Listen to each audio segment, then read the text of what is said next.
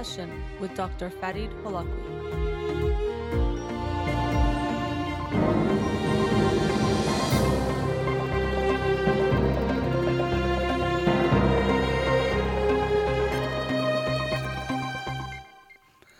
Afternoon and welcome to In Session with Dr. Fadi Holakwi. I'm your host, Dr. Fadi Holakwi, and I'll be with you for the next two hours here on Radio Hamra. Studio number to call in 310-441-0555. I'm a licensed clinical psychologist, so you can call in with any questions related to clinical psychology, including any emotional or psychological issues, parenting issues, and relationship issues as well. You can also follow me on Twitter or Instagram or like my page on Facebook to get updates on the show or suggest topics or books for the program. And the shows are uploaded at the end of each week to my SoundCloud page and free podcast on iTunes. Again, the studio number 310 441 0555. Uh, before I begin, I wanted to make a couple announcements. The first one is that um, I'm going to do my next seminar on May 20th. That's Sunday, May 20th from 1 to 4 p.m. at the Olympic Collection. And the topic is communication for parenting and relationships. Tickets are $40 at the door. And so it's going to focus on communication in general, but specifically looking at parenting and how parents can be better at communicating with their kids and also how we can be better at communicating in our romantic relationships or all of our relationships. Um, and so I'm really looking forward to that talk. It'll basically spit into those two segments. Uh, again, that's May 20th, Sunday, 1 to 4 p.m., and the seminar will be all in English. Hope to see you there. Um, and then also wanted to announce the book of the week. Again, for this week, it is I Hate You, Don't Leave Me, Gerald J. Kreisman and Hal Straus. I Hate You, Don't Leave Me, Understanding the Borderline Personality. So that's the book of the week for this week that I'll be talking about on Monday's show. Uh, I wanted to start off today talking about screen time, something that lots of parents uh, wonder about, stress about, and try to understand how to more effectively limit the screen time their children use, or even wonder if they should limit their screen time. And uh, recently came across an article by Alan Kazdin, who is a professor of psychology and child psychiatry at Yale University. And he wrote an article that's in Time magazine, or at least the online Time magazine, called How to Manage Parental Control Over Your Child's Screen Time. And so uh, it, it's a good article. I'd highly recommend parents to read it. And of course, limiting screen time isn't just for parents, it's for all of us uh, because we know that looking at our phones, looking at iPads, looking at TVs, looking at computers has become a big part of our lives and sometimes too big of a part of our lives where we are missing out on many things and also we're using phones and screens to distract ourselves from more important things from things we need to do that we procrastinate, but also even from our own emotions and feelings. Um, I talked with Dr. Uh, David Levy, author of Mindful Tech, and that was the book of the week um, a couple months ago, which is a great look and a, a book to look at how we can limit and be more mindful of the way we use our technology. So, limiting screen time is not just something we should think about for our kids, it's something we need to think about for ourselves as well. And even in this article, Dr. Kazdin mentions modeling behavior, and that would be one behavior to model. So, if you're telling your kids, not to be on their phones a lot, don't use their phones so much, don't look at screens, but then you're on screens all the time, of course, you're not setting a good example, and it's really hard to tell them not to do something that you yourself are doing. So, first and foremost, we as parents have to be aware that we have to limit our own screen time, that most of us are probably on our screens too much. Now, another issue or mindset that I think is important for parents to be aware of before I get into maybe more of these details in the article is this idea that many parents have that they need to have their kids constantly occupied and doing something. And very often, that doing something is even just holding an iPad or watching something. And this is not true. Kids actually benefit from sometimes having some downtime, sometimes where they actually have to figure out what to do on their own, or even being bored sometimes is not a bad thing. but I see it less and less. Even since when I was a kid, I remember sometimes me and my cousins, we would have to try to figure out what we wanted to do ourselves. Our parents wouldn't come and organize every activity we were going to do and structure it for the whole day. They would just let us figure it out. And it actually led to lots of creativity in how we would play and uh, thinking about what we can do and figuring it out for ourselves what we wanted to do. And I think that was actually very good. But less and less we see that. And one of the ways parents try to occupy their kids' time is by giving them a screen. And you can go to the Grove or any mall and you'll see kids in strollers who are maybe one, one and a half, and they're all holding iPads or a phone and looking at something while their parents are pushing them along. And I think this is a really bad thing. So, one thing when it comes to screen time is that we want to limit it from the beginning. It's one of those things that's hard to scale back once you start. Kind of like junk food. If you start taking your kids to fast food for every meal and then later on try to give them healthier foods, they're not going to want those foods anymore. But if you only introduce healthy foods, they're going to crave those good things. And so screen time could be seen the same way. Once you give them that type of stimulation, uh, especially sometimes there's lots of movements and colors that actually could even be bad for the kids visually and the developing brain. Um, it's going to be hard then to do things that are more calm and relaxed and slow paced or things that aren't so fast moving. So, as parents, limiting the introduction and how much your kids use screen time should be looked at as a good thing. And you might look at other parents and say, oh, they bought their kid an iPad. And we sometimes have this feeling that if we're buying our kids something, somehow it's showing them love. Or if we buy them something more expensive, that's a form of love. But that's not the case. Just because something costs a lot doesn't mean you're giving your kids something meaningful or important. Sometimes it could even be harmful. So just because it seems that everyone else is giving their kids an iPad at one, one and a half doesn't mean you have to do that. We want to limit that screen time and even the introduction of the screen time. But in this article, Dr. Kazdin, um, one of the topics or one of the segments is about limiting screen time. And as he says, the authoritarian approaches and arguments to control screen time are likely to lead to backlash. And so often parents think, well, I'm going to just tell my kid one hour is enough and that's it because I said so. And we think this is going to work. And as is true with almost any issue you're dealing with your kids, trying to make it a power struggle is likely not going to work, especially with things like technology, where there's a good chance your kids are going to be better at using it and understanding it than you are. And he actually mentions how uh, most parents underestimated how much their kids were online and how much they were doing um, with digital media. Almost, I think it was double what the parents thought. So you might think you're controlling your kids, but your kids are going to find ways to outsmart you and figure it out. And the same is true of parental controls. So if you think, well, I've put these parental controls on my child's iPad or whatever it is they use to access the internet, they're finding that the kids usually find a way around them. So don't think just because you have that, all is safe and well and you don't have to monitor your child's internet activity at all. We know that kids, again, they're often going to be one step ahead of you.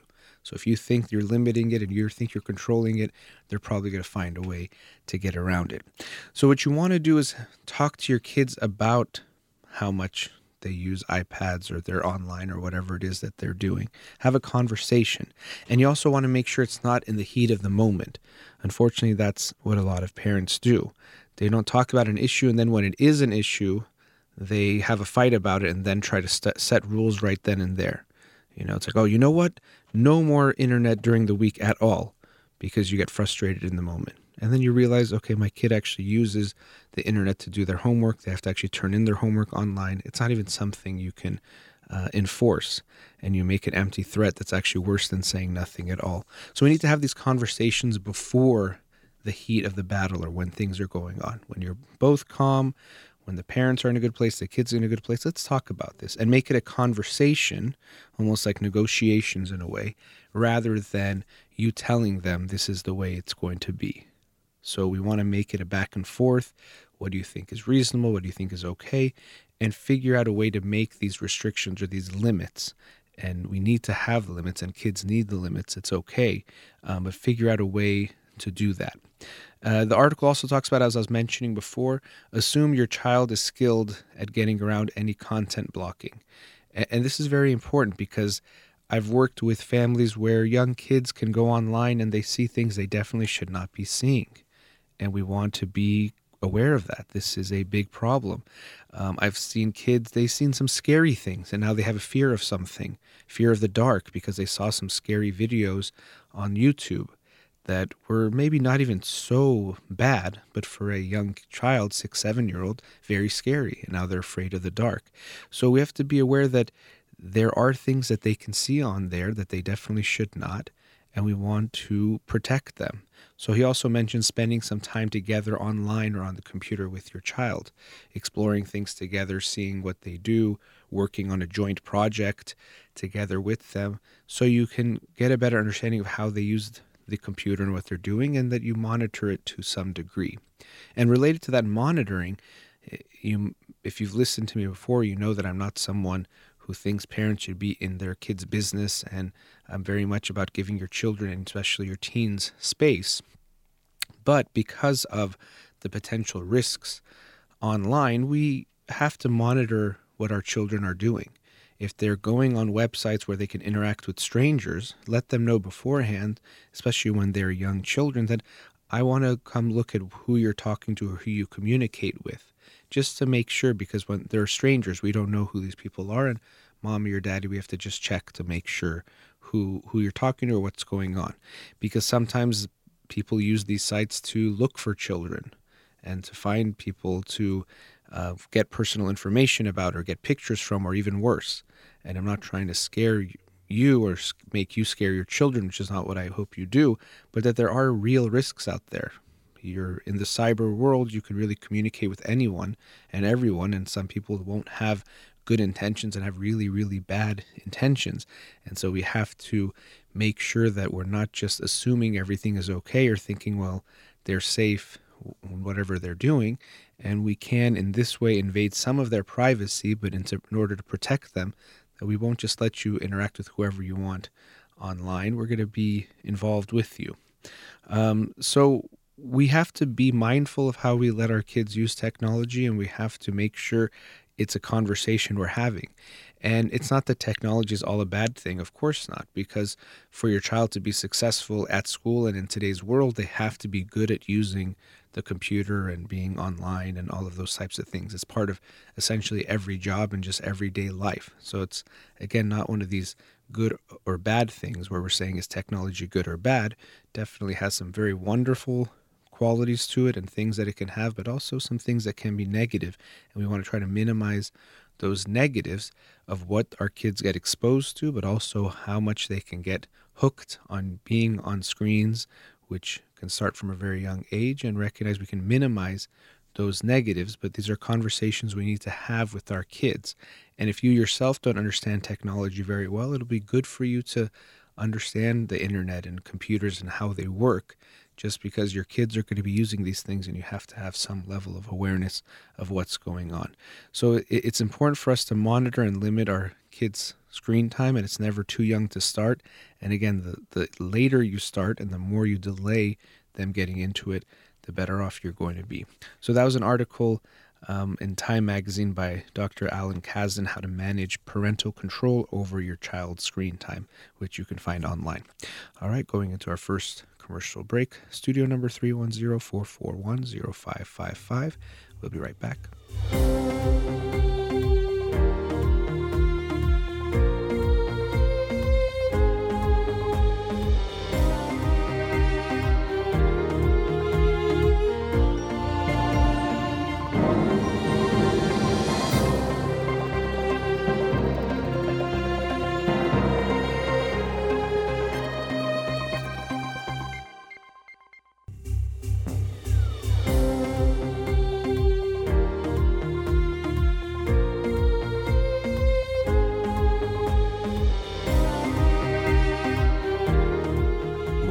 Studio number 310-441-0555. Let's go to a caller. Radio Hamra, you're on the air. Uh, hi, doctor. Hello. How are you? I'm good. How are you? Uh, sorry, I'm on the location. The internet is not so good. Okay, I hope you hear me? Yeah, we're, it's not so bad. A little bit uh, of an echo in the background, but it's not bad. Yeah, go ahead. Oh, sorry. That's okay. Doctor, uh, I am married and I noticed my husband is addicted to the his phone. Okay. He doesn't leave his phone alone. You know, he constantly has it in his pocket. And when he goes to work, I check it on, and I sometimes see he's on Facebook, and it bothers me. Mm-hmm. So he really doesn't do, do he doesn't want to do anything with me at home. And then in Saturday, Sunday, I ask him, let's go do this, let's go do that. And he's not interested. He tells me, no, I'm tired. How about if you go alone?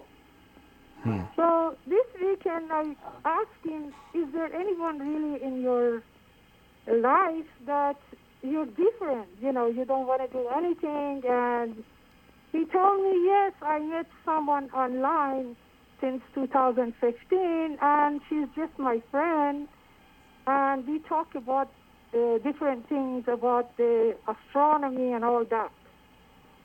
So then he told me, I told her that, you know, uh, this is not going to work and I'm not going to talk to you anymore. And because, uh, because he's from different country and he traveled to his country in one year twice. And it was very strange for me that he never wanted to go. And what happened that he wants to go in one year, three months apart. So he, I asked him, why did you do that? Oh, I was going to go because I wanted to have my, uh, see my friends. And I said, why can't you have any friends here? Because he doesn't have no friends, no, no one. Now you said the friend was a male or a female? Female. Okay. And he went he went to visit her? I asked him, Mhm. why did you go? And he said, well, I was going to see my friends on Facebook. And then he sent me a picture of what he went to, to different occasions. They, he had his friends. And it's all ladies, like six, seven ladies. And I guess one of them is the one he continuously send messages on Facebook and Messenger, and it bothers me. So Sure. when I asked when I asked him, he said, "Yeah, it didn't work." I said, "Do you love her?" And he said, uh, "No." He kind of stopped and, "Oh no, I don't love her, but I think she loves me." So he went Let me one day. let me stop you for a second just so I know how how long have you guys been married? Have been married for six years. 6 years. Okay. And how old are you and how old is he? Well, I am 55 and he's 60. 60. Okay. All right. Um, yeah, I, I could understand that you're not okay with this relationship. It seems like he's, and especially that you say he's spending more time on there than he is with you. Something is is going on. Something's not okay in your marriage, and something's not okay about this relationship he's having with this woman. So, when you told him you're not okay with this relationship, what's his response? He told me that you're going uh, crazy because obviously you need to see a doctor. This is normal. Everybody can have a friend on Facebook. I said, but it's been three years now, and you went to see them in one year twice. That is not normal, you know? And then he told, I, I I asked him, what would happen to you if I if you would see like then I saw lots of texts, I saw pictures, and he tells me, no, there is nothing wrong with us. We are just a friend, nothing between us. And I said, so the minute you walked into your country, the only person you talked to is that lady. And you spoke to her for 16 minutes that I just arrived. So what kind of friendship is that, that you have to talk to one person different occasion for 15, 16, 20 minutes. So what do you talk about if she's only a friend? And he tells me, oh, you are really losing your mind. You better go see a psychologist. Well, okay, so there's obviously a, a lot going on here.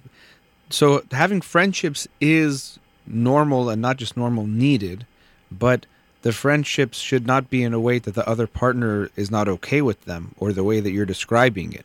So, on one hand, he's making a point that is true that friendships are okay and necessary, but then he's taking it to an extreme that's not okay.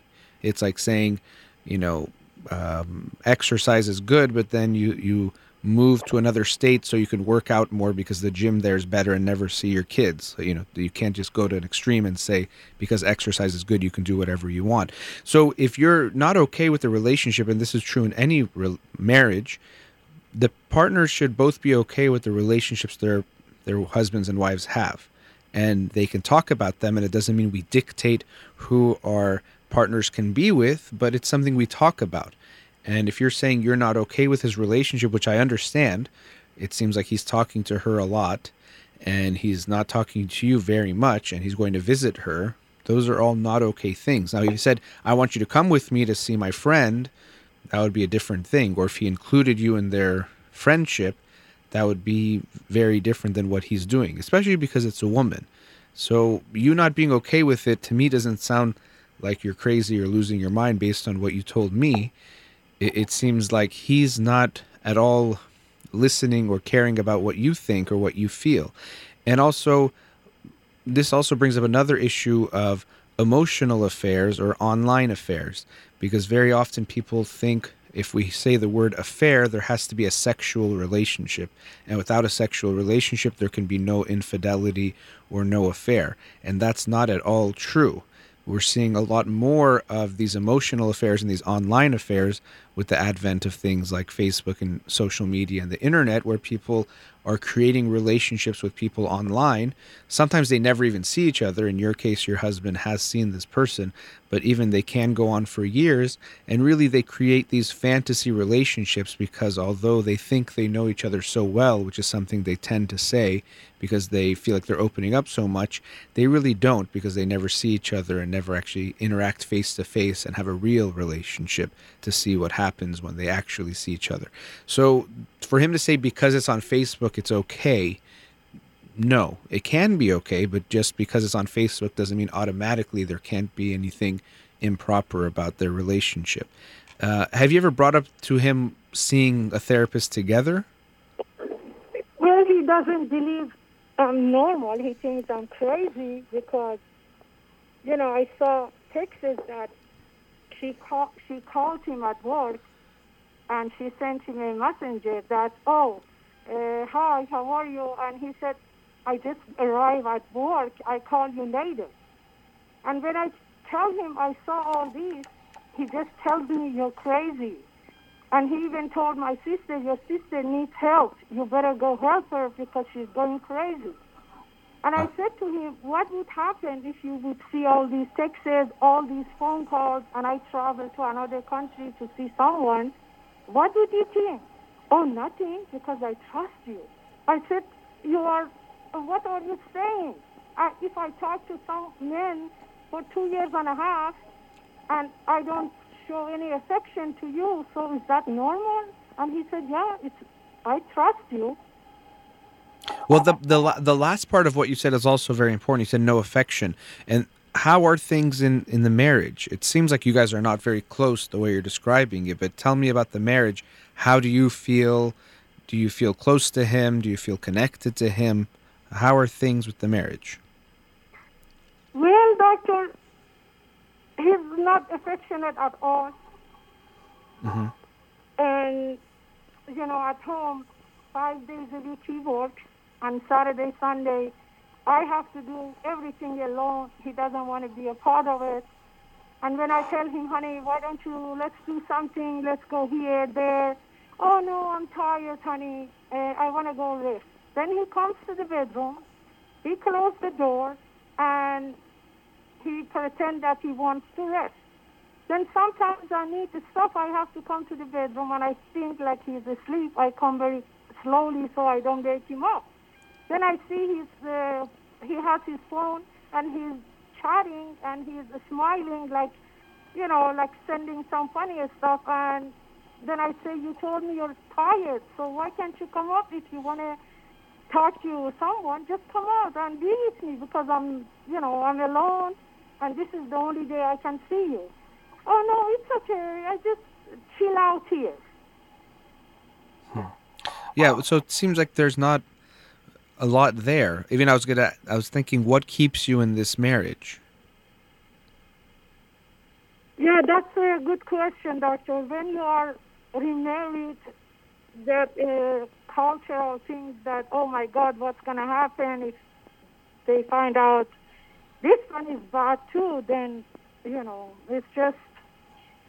But lately I'm thinking, you know, nothing is stopping me, but I just wanted to know. I was thinking maybe I'm making a mistake. Maybe this is normal for men to do that online. Well, because okay. he tells me everybody has a friend. And I said, how come I don't have a male friend? I don't have even one male friend. I, the only people that I, uh, I have, it's my family, and I don't even contact them. Well, that that part is is not good that you don't contact your family, you don't have relationships with them. But to go back to what you're saying, first of all, uh, you brought up you don't want to be, I guess, divorced twice, um, because somehow you think people will judge you for that. Is that what you meant? Yes, but Okay. doctor, I do have a connection with my family. Okay, no, that's fine. I was just saying you said you don't talk to them much, but going no, back, No, no, I do talk Okay, to them that- on yes on WhatsApp. okay, that's That's not all.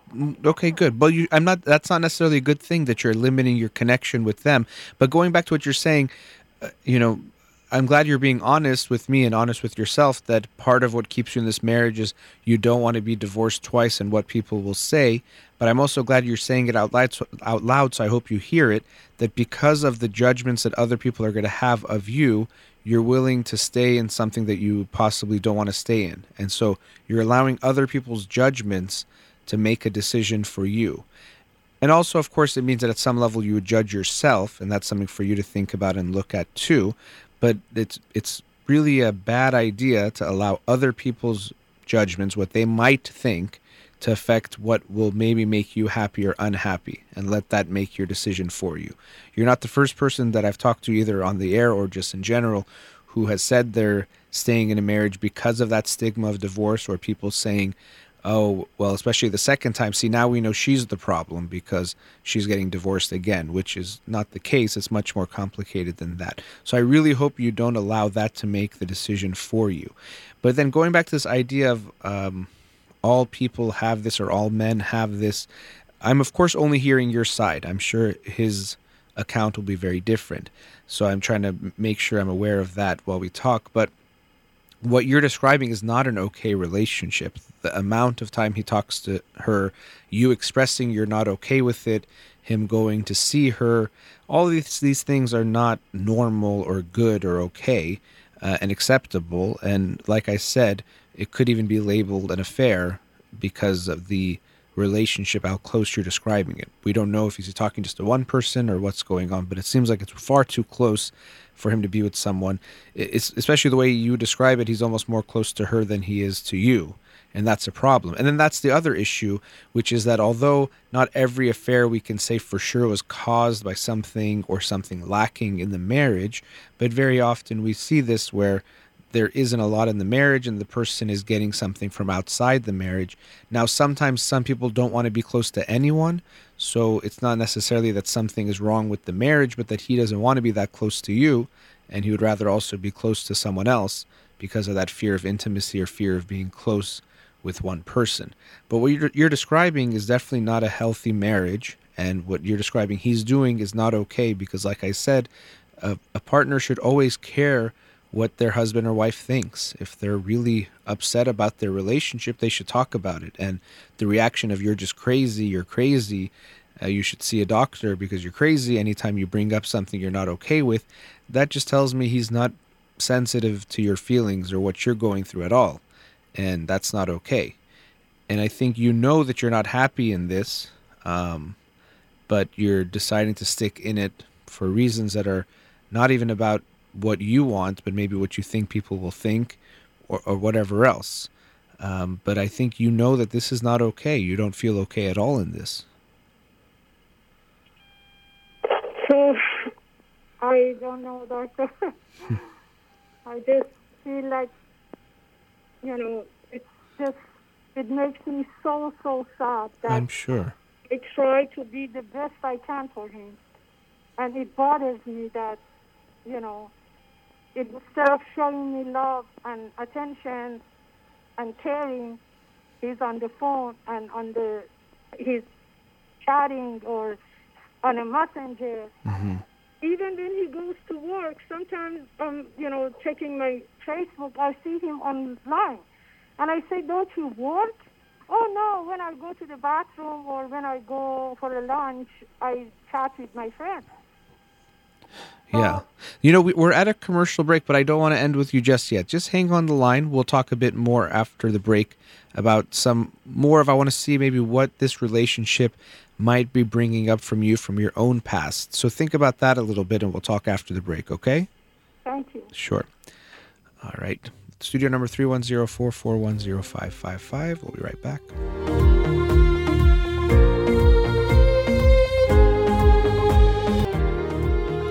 Welcome back before the break. We're with the caller. Let's go back to her.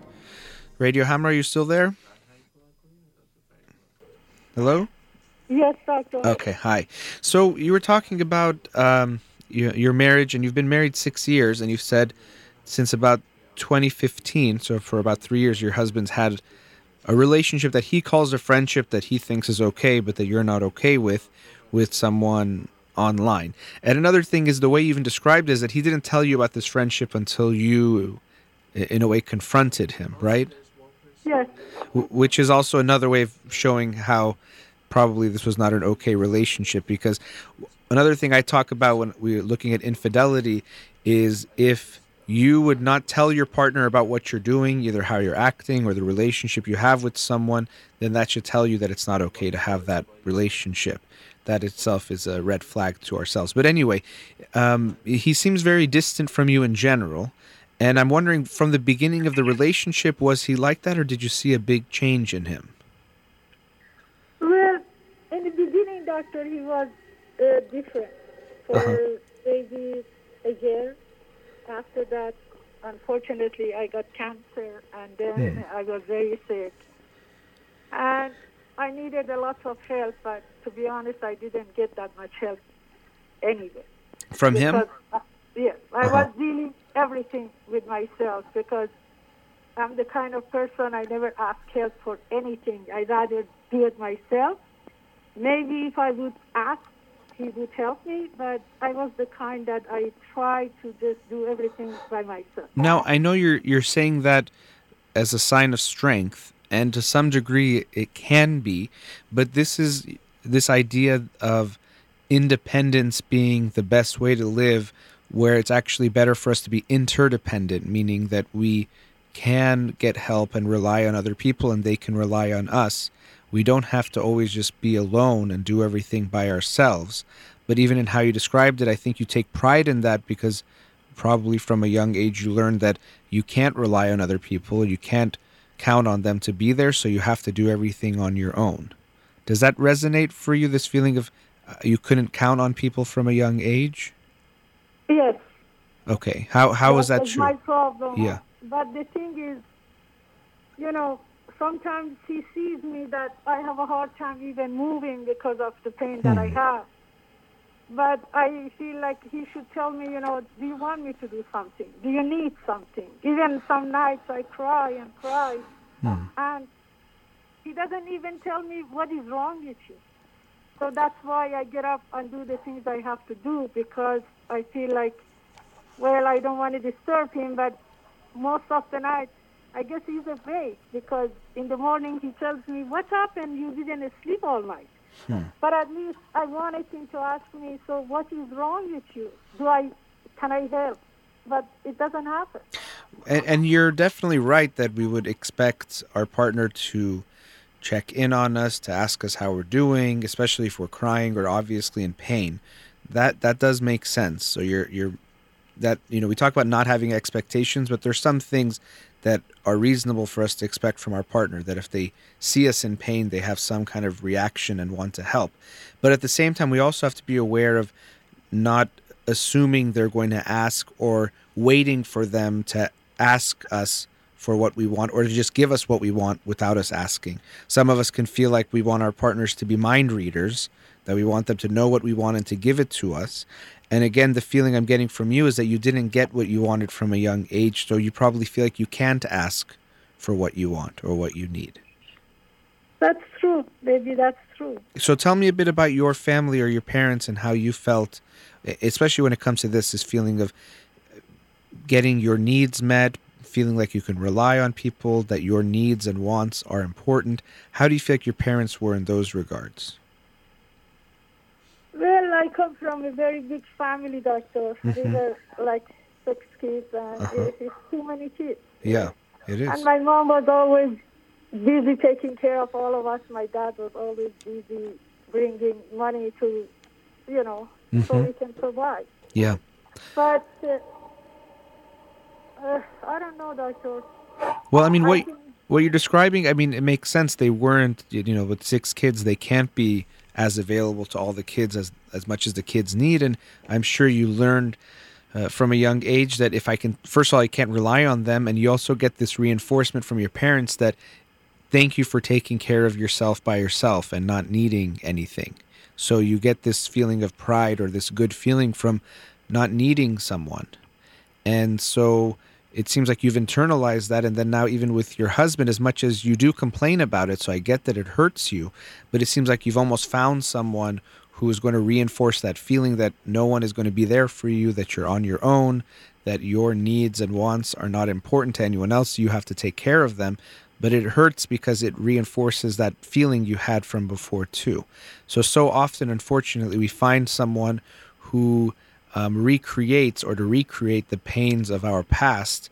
And it seems like maybe you've done that with your husband now. You found someone unavailable who doesn't seem to have time for you or want to have time for you and who doesn't give you the attention or meet your needs in the way you'd want. But you also still stay in it because at some level you probably feel like this is what you deserve or this is what life is like. And that's why when he says you're crazy or you're the problem, part of you it seems like believes him or is not sure that you know what even though I don't like this maybe I'm wrong, maybe I'm the problem. You can't even trust your own feelings or how you what you want to be okay. You make it so that he's right. Uh, that's true, doctor. But you know, when I the other day when I was really sad and I asked him, so I, I- guess I said that before. When I asked him, "You love this woman, and what is it?" Because friendship is not like, why don't you show me some affection? Why don't you spend some time with me instead of every time I say, you know, uh, let's do something. You're tired, but you're not tired of going to the bedroom and just chat, chat, or be on messenger. Oh, because uh, I don't know. You know, he gives me things that you're. As I said, I'm crazy, and this is just imagination that I imagine things. It's nothing that's important to. It, it shouldn't be important to me that why he's doing that. Well, the thing is, it's not just that. First of all, his relationship does seem like it's not okay anyway, and I don't think anyone would be okay with that in a relationship. But on top of that, forget about even him and her. You and him don't have a good relationship, from what you've described, right? There's not a, really much closeness or connection between you and him. No, Right. No, doctor. Right. Everything that I like, he doesn't like, and he eats different. And with all my problem, I ask him that the way you cook, I can have it. Then he gets upset. No, don't listen to the doctors. They don't know anything. You need this and that. The things that the doctor told me, don't be touched. He wants me to eat, and then I don't eat it. He gets mad that you don't like whatever I cook or I buy. And I say it's not that, but I have to see the problem that I have. I'm not a healthy person, you know? Yeah, it seems like he he has a hard time seeing someone else at all or even existing. Like he, he only can see his, his own needs the way you're describing it or what he wants and he gets offended if you don't like what he likes. That's Um, it, doctor. yeah, Like, never go out, have dinner in a restaurant or anything because he thinks the things that they put in the food in the restaurant, it's bad for health. So mm-hmm. But when he goes to his country, all the pictures that he sent me with all those ladies, they are in different restaurants. And I say, so what is wrong? Sometimes we go out, have fun. Oh, no, no, no, no. You get sick, you get this, you get that. And that is the reason. Well, yeah, but it doesn't seem like it has to do with you because he says he. You say when the doctors say you shouldn't eat something, he still says you should eat it. Uh, it seems like he's. I, I'm still, you know, the question I asked before. I'll ask you again. What keeps you in this marriage? I, I don't. I'm not sure what what it is. What do you like about him? What do you love about him? Well, uh, the first marriage was the arranged marriage, and I thought this one is the one that, because completely he is a completely different person. He really is. I can't even sometimes recognize him. We even have a problem when I tell him, honey, can you brush your teeth and come to bed because you ate garlic and this and that. And he tells me, no, I'm fine with it. Don't worry about it. And you know, that is the simplest things that I want him to do, and he doesn't do it. When you said he's a different person, you mean from when you met him? I'm sorry? You, you said he's a completely different person. I don't know if you met from your first husband or from when you first met him. Met him, though. Okay, yeah. hmm Well, yeah, it, it seems like he's not maybe who you thought or who you you might have even been fooling yourself as to who he was. But now here you are and you're seeing what's in front of you. So it's up to you to make that choice. And each day you're choosing to essentially remarry him, stay married with him. And now he's showing you who he is. It's up to you to then decide what you want to do. Yes, doctor. I guess I have to make the decision because, to be honest, everything, I, he is a healthy man, and I have all the problem that you name it. When I get upset, my blood pressure goes to 200, hmm. and he tells me, "Don't worry, just go see a doctor." But I get that kind of problem because I'm in stress all the time. Well, I was going to say, you know, even I'm your your health issues can't be helped by what you're experiencing in this relationship, and so again, I think you know what's happening, but I think you're so used to suffering or being in this place that you're in right now that you're accepting it. Or you know even you know this is what this is what you have in front of you. He's telling you i don't want to change i don't think i need to change you're the crazy one and you're telling me you're very very unhappy in this marriage that won't change so it's in front of you now you can't blame him anymore for the marriage because it's up to you of whether you want to stay in it or not this is what he wants. This is the marriage he's looking for, apparently, because he's not saying he wants to work on the marriage from what you've told me. And so it's up to you what, what you're going to decide to do now. But this is what it's, you know, there's no more, it's kind of like fool me once, shame on you, fool me twice, shame on me. You know what's in front of you now. If you decide to stay in it, that's your choice. You can't blame him f- for your unhappiness in the marriage because you're choosing to stay in it. Well, I got your point, doctor, and now I understand better. Okay. I really appreciate it. Sure. I love you and your dad because you help so many people. I really oh, appreciate everything so you do Thank for you. us. Well, it's a Thank it's a pleasure you. for me. I'm very happy I got to talk to you, and I hope you make make the choices that'll make you even more happy and take care of yourself. Thank you so much, doctor. My Thank pleasure. Nice talking to you. Take care. Bye. Bye. All right, going into our next commercial break. Studio number 310-441-0555. We'll be right back.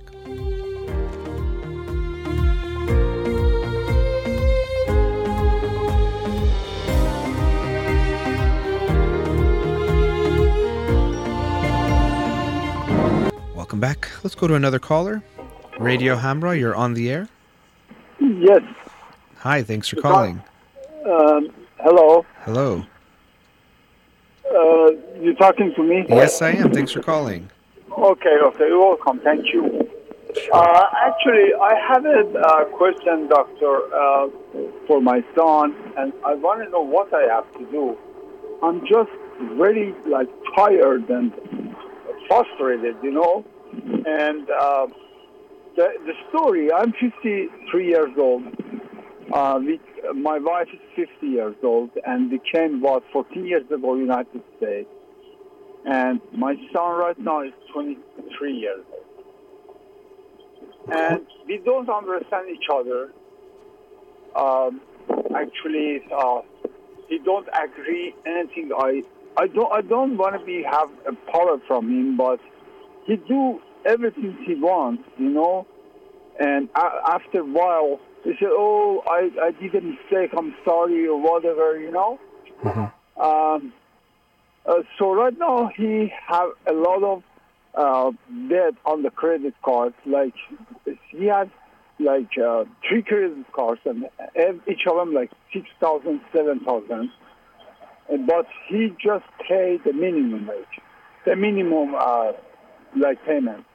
And but he he working, he going to the college, he good student. Um, but he don't care, you know. Just he bought the car, he spent all the money in his car, and he never listened, you know. Uh, so he had a girlfriend. Um, she's girlfriend, like 35 years old. She was, and she was very rude, uh, very unpolite. Um, she came to my house and you know started cooking, walking around in my garage, everywhere. And I told my son, no, this is our house, but actually it's my house too. So I back up from my work. I want to get rest. I don't want someone like just chasing around and walking around and you know if she want to come just come go in your room. That's it. Not everywhere. So i can't trust her. I have a money here. I have a, my wife's jewelry my I, I can't you know? And uh, so if you very like um, thinking about this relationship you can move out.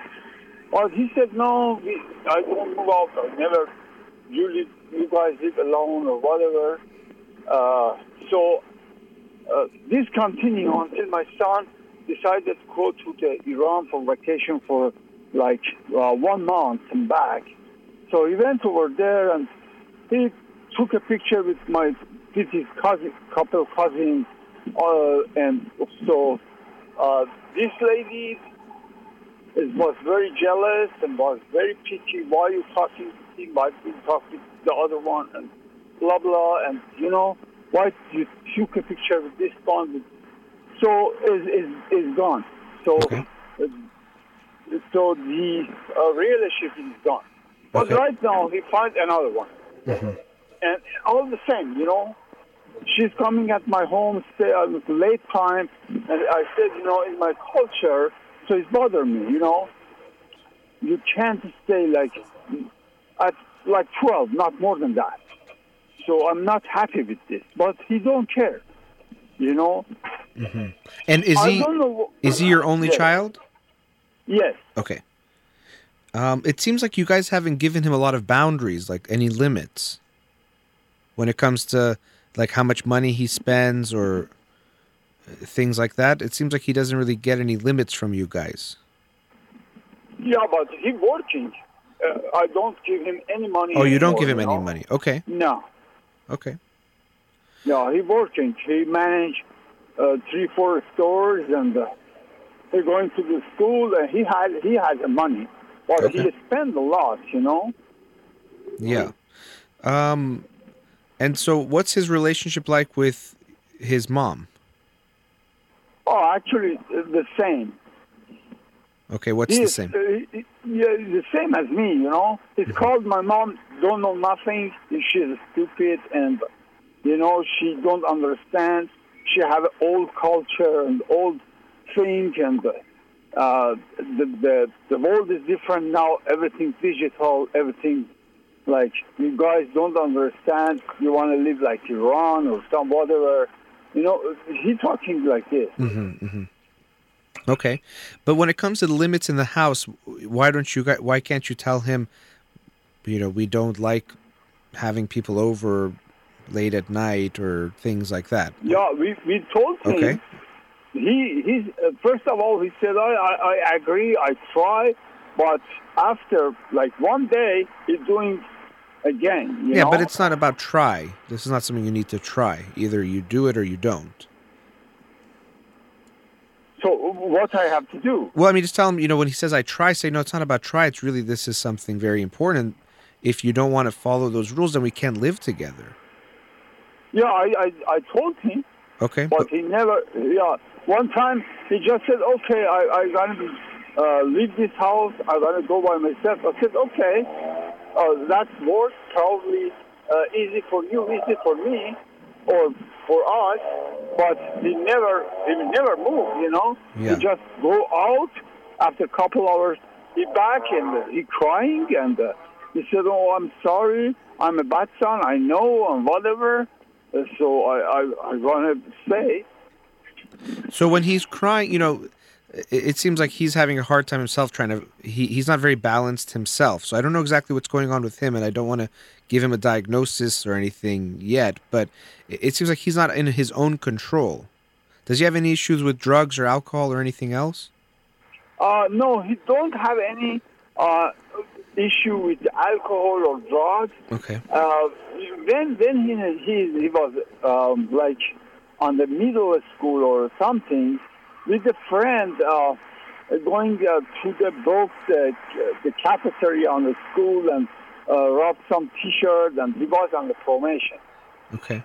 Because there's Uh, some or- yeah, there's some issues of like impulse control, being able to control himself, which I can't say exactly what it is, but even there's some feeling of bipolar disorder and how you describe him, out of control, spending too much, you know, and he has the kind of debt, the the getting involved in these relationships with people that doesn't really make sense, you know, much older than him. Uh, it seems like there's something going on. Do you ever see him go through periods where he is very depressed for some period of time, very down? No, no, he happy with his friends. Okay. If he's, yeah, but just at home, he's not happy. He's just all, all, all. And then when he at home, just fighting, or you know, or arguing, or don't agree with anything, or call mm-hmm. us stupid or whatever. But with with friends, just laughing, have a good time. Okay, but does he ever have periods of time where it seems like he doesn't need much sleep? He's in a really good mood. His self confidence and self esteem is really high. Do you ever see him like that? No, No? Okay. not really. No. Okay. So it doesn't seem like maybe that's not what he's dealing with, some kind of bipolar. There could be other things going on, even something like ADHD, where he's very, Ah. you know, the way he's making decisions, it seems like he doesn't make good decisions out of his own control. But what I would say is if you're going to make limits with him, if you tell him, for example, you can't have people over, and if, if not, you know, you have to move out. And then when he comes back and he cries to you, you know, when, when you have that conversation, you say, I know you're upset, but, you know, we, you really have to give us this level of respect in order for us to live together. Because sometimes Yeah. how parents respond is they see their kid crying and they say, oh, no, it's okay, it's okay, because the kid's crying. No, We- no, I don't. I Okay, don't. good. I told him never. Okay. Good. I said, you know, this is this is my way, and uh, it's not okay. So, but oh, I what I can do, you know, I can't, uh, you know, tell him, oh no, I don't want to be here. Go, go. No, but I don't say, okay, if you want to continue like this, you can't be here. But then he does continue like that.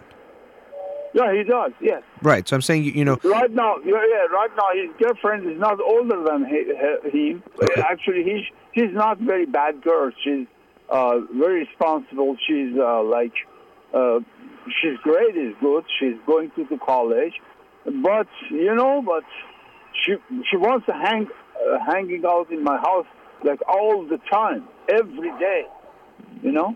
Yeah. So what do you and your wife tell your son about that? About saying, okay, we he, she can't be here this much, Yeah, I, I told him. I told him I don't like it. You know. and he says. I don't like it. He says, I understand, but uh, the girls get upset because I go over there, uh, stay at their home, get together with her uh, mom and her stepdad, and they have a lunch and dinner or whatever. So uh, he gets upset and he put on the, his Facebook, I don't care about it's bother me because uh, he put a relationship with blah blah, and right now all my friends and family uh, call me and said, "Oh, congratulations!" Uh, because the culture, you know, the Yeah. Iranian people culture. So this is the bother me. Well, And it shouldn't I bother you. People, I mean, look, he's putting in a relationship. He didn't say he's married or engaged or anything. Yeah, but that's true. That, that exactly. My son says like that, Yeah. but this is the culture, you know. it's yeah, it's a cultural thing. But also, sometimes people they ask those questions because they want to get information out of you. So it's not always just, you know, they have curiosity. They want to congratulate you. Sometimes they're wondering what's going on. So I wouldn't worry too much about what the, the other people are saying. But it seems like your relationship with him is is an issue. Do you guys get along? Is there anything you and him enjoy together? Any closeness that you guys have? like like birthday, my birthday or wife, my wife's birthday, mom, his mom birthday, or uh, like some. Sometimes you go to some like somewhere, but not that much, you Okay. know. Uh, if if for example we go, for example, like SeaWorld, he he wants to be uh, like the girl with me, the, his girlfriend with me, or uh, some uh, some of the friends with him. So Okay. I told him, you know, when you are with your friends, so you are with friends, just be together, but you are with friends, not with us. Okay. Well, I mean, in his age, maybe he wants that. That's okay. I was just trying to see if there is anything positive in the relationship. But your main issue with him is what's the main issue you have with him? The his girlfriend spending time at the house. Yes, I, one of them. This, well, yeah, the, the big problem is this. Yes, Okay. A- And, and the other one, the credit card issue. You know, just the payments. You know, right, but that's I guess All that's that's his issue, right? Because you're saying he's not getting money from you. Yeah, that's true. Okay. So I would let him deal with that. It's not your problem to deal with, and don't try to bail him out. It seems like he has m- more money to pay, but he doesn't want to. He wants to spend it and have fun. I still have some concerns about how much he kind of just makes decisions in the moment, like he doesn't think long term, and so that's he, he like make five hundred per, per week. five hundred dollars per week. Yes. Oh, okay. I thought you said he was has. I thought the way you made it seem, I thought he was making more. Okay, um, so he doesn't have a lot of money to spend back, but just the fact that he spent that much money on credit yeah, he cards. spent he spent all the money to, into his car. You know, he changed this, he changed that, he changed this, he changed that, and actually his girlfriend going out by the dinner, going to Disneyland, going to like whatever. You know. Yeah. I mean, that's the thing. You know, he's 23, he's young, but I don't want to just say it's because he's young. It just seems like he's a little bit out of his own control. But you said in school he's doing okay. He's doing well? Yeah, he's okay. Yeah. Okay. What does he study? Uh, biomedical engineering. Okay. Does he want to go into that field? Yes. Okay. Well, I mean, that that's good. As long He, as he's. want, he wants to be a brain surgeon, but after that he changed his mind. I don't know. He talked to someone. Hmm. You know, I, I just get this feeling of your son being a little bit out of his own control. And that's my concern that sometimes he's not totally able to take care of that. It might not be a bad idea for him to see a psychologist or even a psychiatrist to get an idea of what's going on, but that's only if he wants to do that. Has he ever seen anyone, a psychologist or psychiatrist? No, I told her. I told him, if you want to go, we can go together. If you have any issue with me, or you think I don't understand you, or whatever, we can talk to someone. But he always says yes, but he never comes. Okay. Have you actually tried to make an appointment with someone? Uh, I did, but you know, just because my wife and I uh, believe, if you believe, we we very like comfortable. We talk to Farsi. Yeah. and um, my son t- far, taught Farsi very well as well. But they are, I live on San Diego, so they are very far from us. I see. And you know, and uh, like they always excuse or we can't like make an appointment because the day off is different. You know. Well, you know, I would say you don't. Ha- you know, you're communicating with me okay. I know it's better to communicate in the language you're most comfortable in, but I would say even if you can see someone with him, if he's willing to go, go with him, because we need to just get that process going. But you know, the things Sure. that when it comes to the money, I like I said, I'm concerned about the way he makes decisions, and if that means he has ADHD or some kind of, if it's some level of bipolar or even like hypomania. But Uh-huh. I have some concerns about that. But if he's, you know, taking care of his school. That's good. And if the main issues are things like his girlfriends at the house, you can just try to limit that. So it's not black or white, but just say, can we make it a little bit less? Or can you respect let us know when she's coming or whatever else you might be okay with have that conversation with him and you know a lot of he's still an adolescent so he's going to have that mentality that mom and dad don't know anything they're old fashioned they're stupid or Yeah. whatever he might say and that's what a lot of teenagers can have and he still kind of has that teenage mindset he seems like he has a teenage mindset so that's just something to be aware of but I- hope you guys can go see someone with him to get that process going and let him figure out what's going on for him he's still young as long as he's meeting his responsibilities going to work and school it's not that worrisome but i can see that you're not okay so i hope you guys go talk to somebody about that Yeah, I uh, I tell him uh, today. I talk to you. Uh, can I make an appointment? Uh, I call actually your office and come to you guys. Sure. Well, we can see. Yeah. I mean, my I only do uh, therapy in my practice in person, but you can call uh, the the radio. You know, call the office of the radio station. Get the number. Uh, you know, we can even talk off the air about that. Sure, uh, uh, sure. So, do you available on Saturday or? Well, we can talk off the off the air. So just hang on the air. I'll talk Off to you during the commercial break. Yeah. Okay, sure, sure. All right. Nice talking to you. Take care. Nice talking to you. Thank you, doctor. Sure. Bye bye. All right. Going into our next commercial break. You're listening to In Session with Dr. Fadi Holakwi. We'll be right back.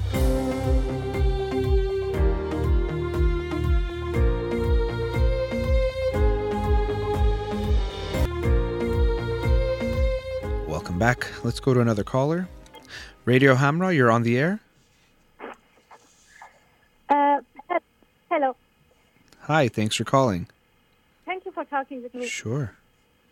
Uh, mm, actually, I have a question. Um, I'm kind of like I'm not sure if my husband and I should consider having a kid or not. I'm not happy with uh, my family background. Uh, there are lots of like issues, like mentally, uh, in my my family, and there are like small issues with my husband's family as well. But those are not like very big issues. Like I know that they have like anger and like maybe depression in uh, his family. But in my family, like I have uh, one of my brothers. Actually, he committed suicide like when he was very young, and we lost him. And also my another brother. So my brothers actually are uh, younger than me, like seven and years, eight years younger than me. And the other one actually, uh, he is in United States. I sent him an invitation to for him to come here because he wanted to do so. And um, yeah, he's here. And um, he had some issues uh, when he was back home, but uh, since he's living uh, alone here, um, there are like some big issues with him. Uh, like I think he has some sort of paranoia. Uh, like when he was like younger, like he was teenager, um, uh, like uh, we knew that he had like he had some some symptoms of uh, having bipolar, but uh, it's getting worse and worse here. And uh, yeah, so and also my mother. So I think I'm not sure. Uh, Your mother- What is, What does your mother have, or what do you think she has? uh, I I think she has like kind of uh, borderline disorder. She doesn't have like any limits or like no one can can control her. So we had actually very hard childhood because we, she she would do anything she would like, and like she could just easily go into a fight with someone, just screaming, crying, like anything. And she, I know that sometimes she visited some like doctors, and um, they told actually that she has also also bipolar, but I think she's like more than that. Okay.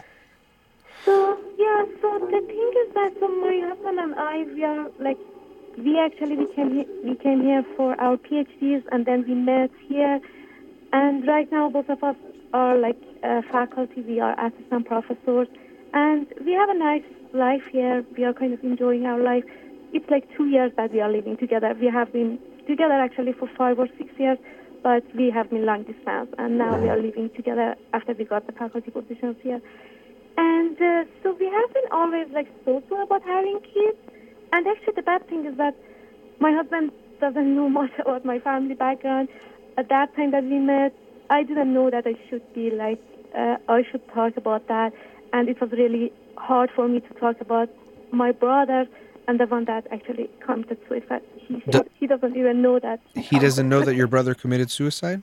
No, unfortunately. Well, I, I- I, I mean, you say unfortunately as if it's outside of your control, but that's something that you you have the power over. If you want to tell him, I think you, to me, you definitely should, because that's, I'm sure it was an incredibly painful experience for you, but also an important one in your background, and I think he should know about your family and and what's going on, as you should know about his, um, because that's very important to know. So, whether or not you guys want to have kids, I would say these conversations would be good to have. Um, but maybe the idea of kids can be the motivation for you to have these conversations with him. Wh- why do you think you didn't tell him about your your brother or these? And I know they are hard things to talk about, so I don't want to feel like I'm pressuring you that you should Uh, say no, something. No, no, that's fine. Actually, these days, like, I'm feeling much better. I'm feeling much more comfortable to talk about these. Okay. Good. But, like, uh, this thing happened, like, eight or nine years ago, actually, right before I left the country for my PhD program. And even, like, that time, my family was not talking about that. Like, all of our relatives and friends, they didn't say that. Like, no one knew about that. And we, we, we told every, actually, my family, my mother told everyone that uh, she, he had an accident. So it, yeah, it remained with me. And when I was talking with my brother, I just said that like for years and years when I was in, when I was in here. So I actually could open up here because my family was not here, but I didn't have that feeling to talk about that. And then it remained with me like till like I can say like two years ago, three years ago. I uh, I saw some like uh, I I have been like seeing some people helping me with that. Uh, my psychologist and uh, so yeah, I feel much better to talk Good, about that good. now. And even I started like telling that and like other things to my close friends, but I never had that thing. I'm not in that point to talk with my husband about that. So what do you? And I'm glad you've. It seems like you've had a lot of growth, and it you know, it's been a process for you. What what is your fear or concern of telling your husband about it? Um, I can say I I don't have that much fear right now, and even I talked about like I started talking about my mother, and um, I think I'm in that path now. So it couldn't be right now. It's not that hard to talk about that. If I think if you think it's necessary, I can go ahead with that. Well, I mean, I don't want to make the decision for you. I just want to understand, and even for yourself, what do you? What are you? When I said fear, it's not like uh, you know, it maybe does sound like a strong word, but there's something that's keeping you from telling him. I'm wondering if you can get a hold of what that is. If it's how he's going to react, if you're worried he's going to judge you or your family, wh- what are you worried about? No, I wouldn't think that he's gonna judge me because at this point uh, we are we are happy together. I think so. We are we have been like I know him like for six or se- six years actually, and we have we were apart like for a good part of that, like for four years. And then when we when I moved together with him and I got this position and mo- I moved to his I moved here, uh, and we had like some issues like for several months, and it was mostly because of my brother and I really had like issues like dealing with my brother. I was like in touch with him like daily, day in on a day by day day basis, and like he he had like issues like every day, and he's not living a normal life. And then when when I had the talk with my psychologist, and she asked me to just stop talking with me and just to be completely um, and to to be not not to be in touch with him. And I started doing that. And right now, I still help him like financially or anything, if just in case if my my father wants me to do that.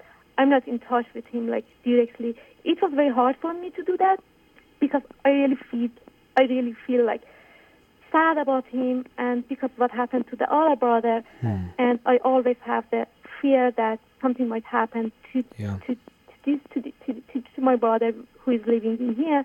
But I kind of managed that.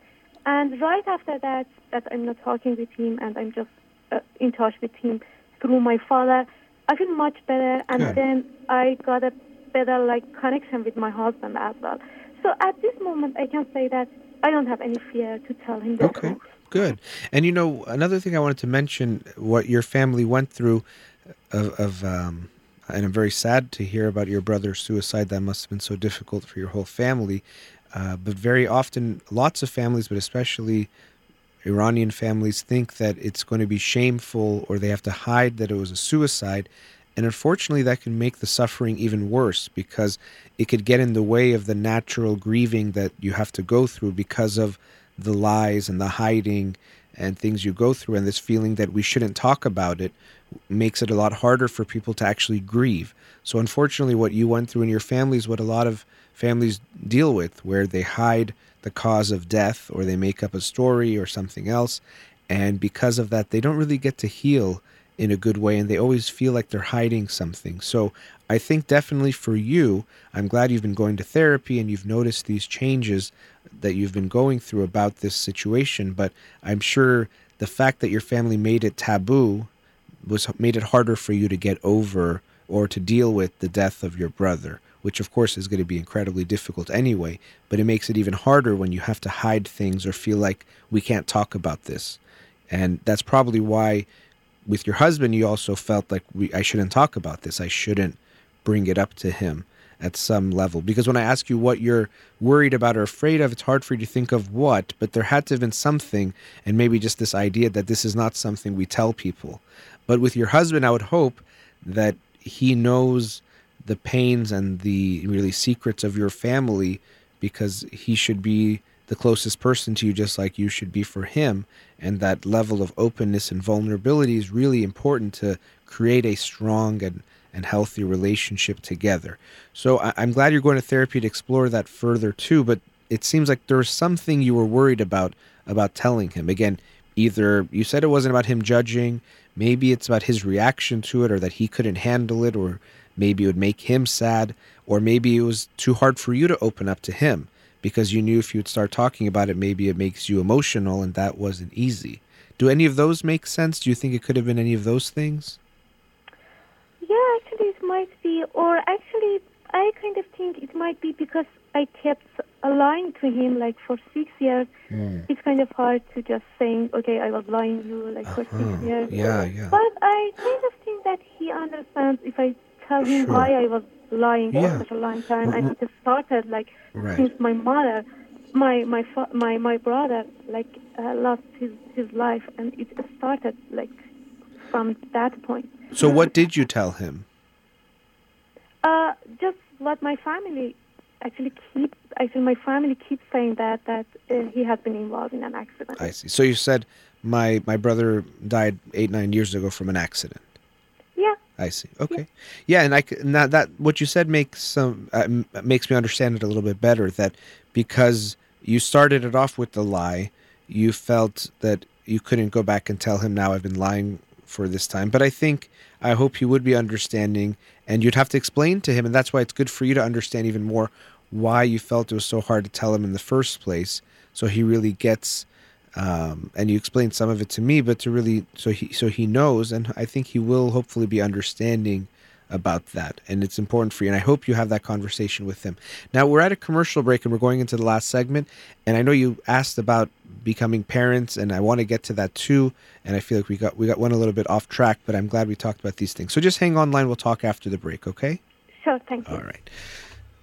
You're listening to In Session with Dr. Fadi Holakwi. We'll be right back.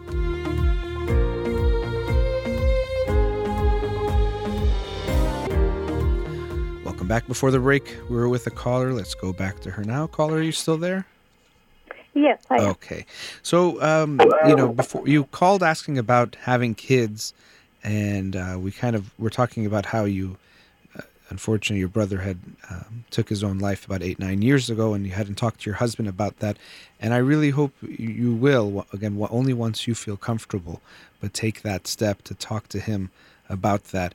Very often, even in our most close relationships, people keep very uh, big things in their past because we think we might get judged by them. Maybe that's not the case for you, and I hope that's not. But I've seen it so many times that we'll either get judged or it'll look bad on our family in some way. But suicide is a very sad thing, but unfortunately, it's one that affects many people. So um, if it happens to our family, it's very sad, but it's not something that needs to be hidden. And the more open we can actually talk about it, the easier it becomes for us to heal from that loss. And the more we keep things taboo and secretive, the more we suffer and the harder it is to go through that grieving process. Uh, but I wanted to come back to your concern about having kids in general.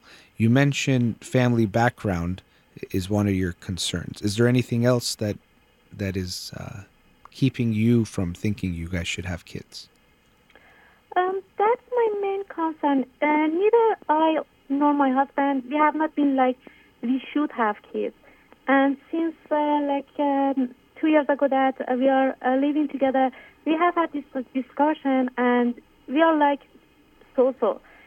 And uh, like sometimes we say, no, we are enjoying our lives. We are like traveling much, and uh, it's it's going on very well. So why we should bother to have kids? Mm-hmm. But uh, but now that uh, as time passes, uh, we are kind of actually we are kind kind of uh, going towards like having kids. Like the other day, like uh, the other day, my husband said, uh, "Okay, maybe next year that you're gonna have have kids, you can just like have it, like teach an online course." And then he said, uh, sh- "Am I going to have kids? Like, are, are we going to have kids like next year?" And he said, uh, "I thought you said that you're gonna have kids." And I said, "No, I don't want." And then I asked him if he wants, and he was like, "No, I I don't care too." Hmm. But like it's like that. But I think like I don't know what is going on. If we really want kids or if we don't, and it's like if I make my mon- mind and if I say, "Okay, let's have kids," he's like, "Okay, let's have kids." Well, you should both. Uh, let me ask you another question before we continue. How old are you, and how old is he? Uh, 36 and 37. Okay, so the window for having kids is is also getting smaller. Um, so that's something to keep in mind. But um, you know, having kids is something we shouldn't just kind of be okay with or think, okay, it's not a bad time. We should really want to have a kid. So before people felt that you have to have kids and that's the only reason of being you know if you get married you have to have that. But we don't want people to have kids if they don't want to have kids just like people shouldn't get married if they don't want to get married. There isn't this we have to. So i hope you only have a child if both of you really really want to have a kid and have a strong desire for that. Now one thing i'll also mention is you described your childhood as very painful and very often people who've had painful childhoods don't have a desire to have children because it's almost like we don't want to bring a kid to experience that again, experience what we went through. And so I'm glad you're going to therapy because maybe that can help you deal with some of the pains of the past and that might change your desire for having a kid, make it stronger. It might not affect that. But I hope you and your husband, again, this is another place where it seems like you guys haven't talked enough about why don't you want a kid or why would you want a kid or what was his childhood like what was your childhood like and really opening up these discussions i think will be important for you guys both just in general for your marriage and your relationship but also in this uh, discussion about having kids or not have you told him much about how painful your childhood was Uh, yeah. Yeah, Oh. and I know that uh, he doesn't have like a, a very happy childhood too because uh, he, his father, like he's he's very angry most of the time and he doesn't take stuff very easily. So I know that uh, yeah, he told me that uh, he keeps actually telling that he's he he didn't have like very happy life. okay and so when it comes to having kid how much do you do you want to have a child is it something that you feel like you definitely want to have in your life Um, like, you, I like several months ago, I kind of feel like very pleasant about like having kids, or like when I see a kid, like I feel something, hmm and yeah, I'm kind of getting to that point that I'm I like having kids. Okay. And but and you feel like for him it's more that if you want it he'll go along with it? Yeah, it seems like that. And sometimes, actually, sometimes he says no because it's like too much responsibility, and then we cannot travel, things like that. But I know these are not like good reasons. like, Well, they're not necessarily good reasons, but the person has to be willing to live a life where this new being that you're bringing into the world is going to be the focus of your life. And yeah, it's not that you can never travel, but life does change, and you have to be ready to have that change and to sacrifice, and for it to not feel like a sacrifice because you feel like what you're getting is greater than what you're giving up. But if someone feels like, oh, I'm going to miss my traveling too much, I don't want to have a kid, then maybe they don't really want to have a kid. So I think you and him need to talk some more about mm-hmm. what is it that makes you want to have a kid, what your fears are, and same for him. And we have to be ready that just like getting married, where even if we're in a really good situation with a, with a good partner, we might never feel 100% or you never will feel 100%. Having kids can feel the same way. So we definitely want to make sure we want kids very badly and that you should both feel. But then also, just because we have some fear or anxiety about it doesn't mean we necessarily shouldn't, because it's a big step, it's scary, life changes, it brings up a bunch of issues about our own childhood and past, which can be hard to face. It brings up issues of can I be a good father or mother, and how is that going to be? So, a lot of i these types of emotions are going to come up too. So, I hope you guys can have more conversations just in general, because how you're talking to me, I'm sure you guys communicate a lot, but it seems like there's not, there's a lot of topics you guys don't get into too much, getting deeper with each other about what you feel and what you've experienced, and that's very important. you are right. And uh, so one question remains is that, like having the my family background in Yeah. mind, can I even talk? Like, can I even think about like having kids, or it's like something that Well, yeah, that's I, and I know that was the initial question, and I have it. You know, I wanted to make sure we did talk about that. To me, I mean, from his side, especially, you know, some anger and depression, that's going to be in every family. We have something. You know, there's mental illness. Uh, even some reports say about fifty percent of people at some point in their life will have a mental illness or experience something like a mental illness. So there's going to be something there. From your side, definitely, there's more. Um, the potential bipolar your brother, whether he was depressed or I don't know what else was going on. I think, you know, your age also is a consideration. So you have to be concerned about that. So I would meet with a doctor and look into that. I don't want to make that decision for you because we don't know what's going to happen with your children. But I wouldn't say definitely don't have a child with your background. That that would be my opinion. But I think it would be good if you want. You can meet with a, a doctor, a genetic counselor, and look at the potential risks that you guys have um, if you guys want to have your own child. But I wouldn't say what you're describing to me that you definitely should not have a kid. okay, got it. Yeah. But I really hope you guys have those those conversations. That's really important. Sure, sure. I will go for that. Good, good. Thank you so much. Sure. So Thank nice talking to you. My pleasure. Take care. Thank you. Bye bye. Bye bye. All right. Really enjoyed talking to her and wish them the best in whatever they decide to do. Um, we just have a few minutes left, so I apologize to people on hold, but um, just wanted to talk about what we mentioned or what I mentioned with her. It actually relates to the seminar I'm doing May 20th at the Olympic Collection on communication for parents and for relationships. Um, and this idea of communication, we talk a lot about techniques, and I'll focus a bit on that at the seminar. You know, for example, using I statements or the way we say things, or making sure we don't say things, for example, that are disrespectful, or um, criticizing our partner in a global way, and it's better to use a complaint, something specific. But there's also bigger picture things of the attitude of how we communicate and how open we are with one another. And those aren't about specific techniques per se, but more about how willing we are to be vulnerable with our partner. How much am I willing to be open with My partner sharing weaknesses, sharing things that maybe I don't feel so good about myself, or not worrying that what I say might make my partner sad as far as what I'm experiencing or feeling. Very often, especially if people have experienced in their own childhood, that their family avoided sad feelings or that their parents got very sad. If they got sad, they feel like, well, I can't tell my partner about this because if I share the story, he or she might cry or become upset about it. So why should I do that? Why should I bring down their mood? But when we're in close relationships, part of what makes us close is the openness and actually sharing of the pain that we have. Just sharing the pleasant things, that's nice, but it doesn't make for a lot of closeness. If you think of anyone that you feel very close to, almost definitely you or both of you have opened up and shared some painful feelings, have cried to each other, have even got maybe upset with each other. But you've been open and shared those parts of yourself that weren't always so pleasant and nice. And that's actually what creates, or is part of what creates the closeness. So if you have a marriage you can have things be okay in that you're not fighting very much.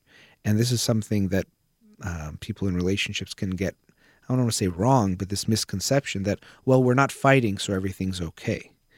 But sometimes we're not fighting, or maybe let me say it this way first. Not fighting is one part. And again, it's not about not fighting at all, but if you're not having bad fights, that's good. But it's not the only indication of the strength of your marriage. What's very important is how deeply connected you are, the quality of the friendship and the closeness that you have. So it's the lack of the negative is good, but we also have to have the positive there, the closeness and the connection. And that only happens when we're willing to open up to one another, to be close. So I've seen couples where they've been married a long time and still their relationship is very much at the surface.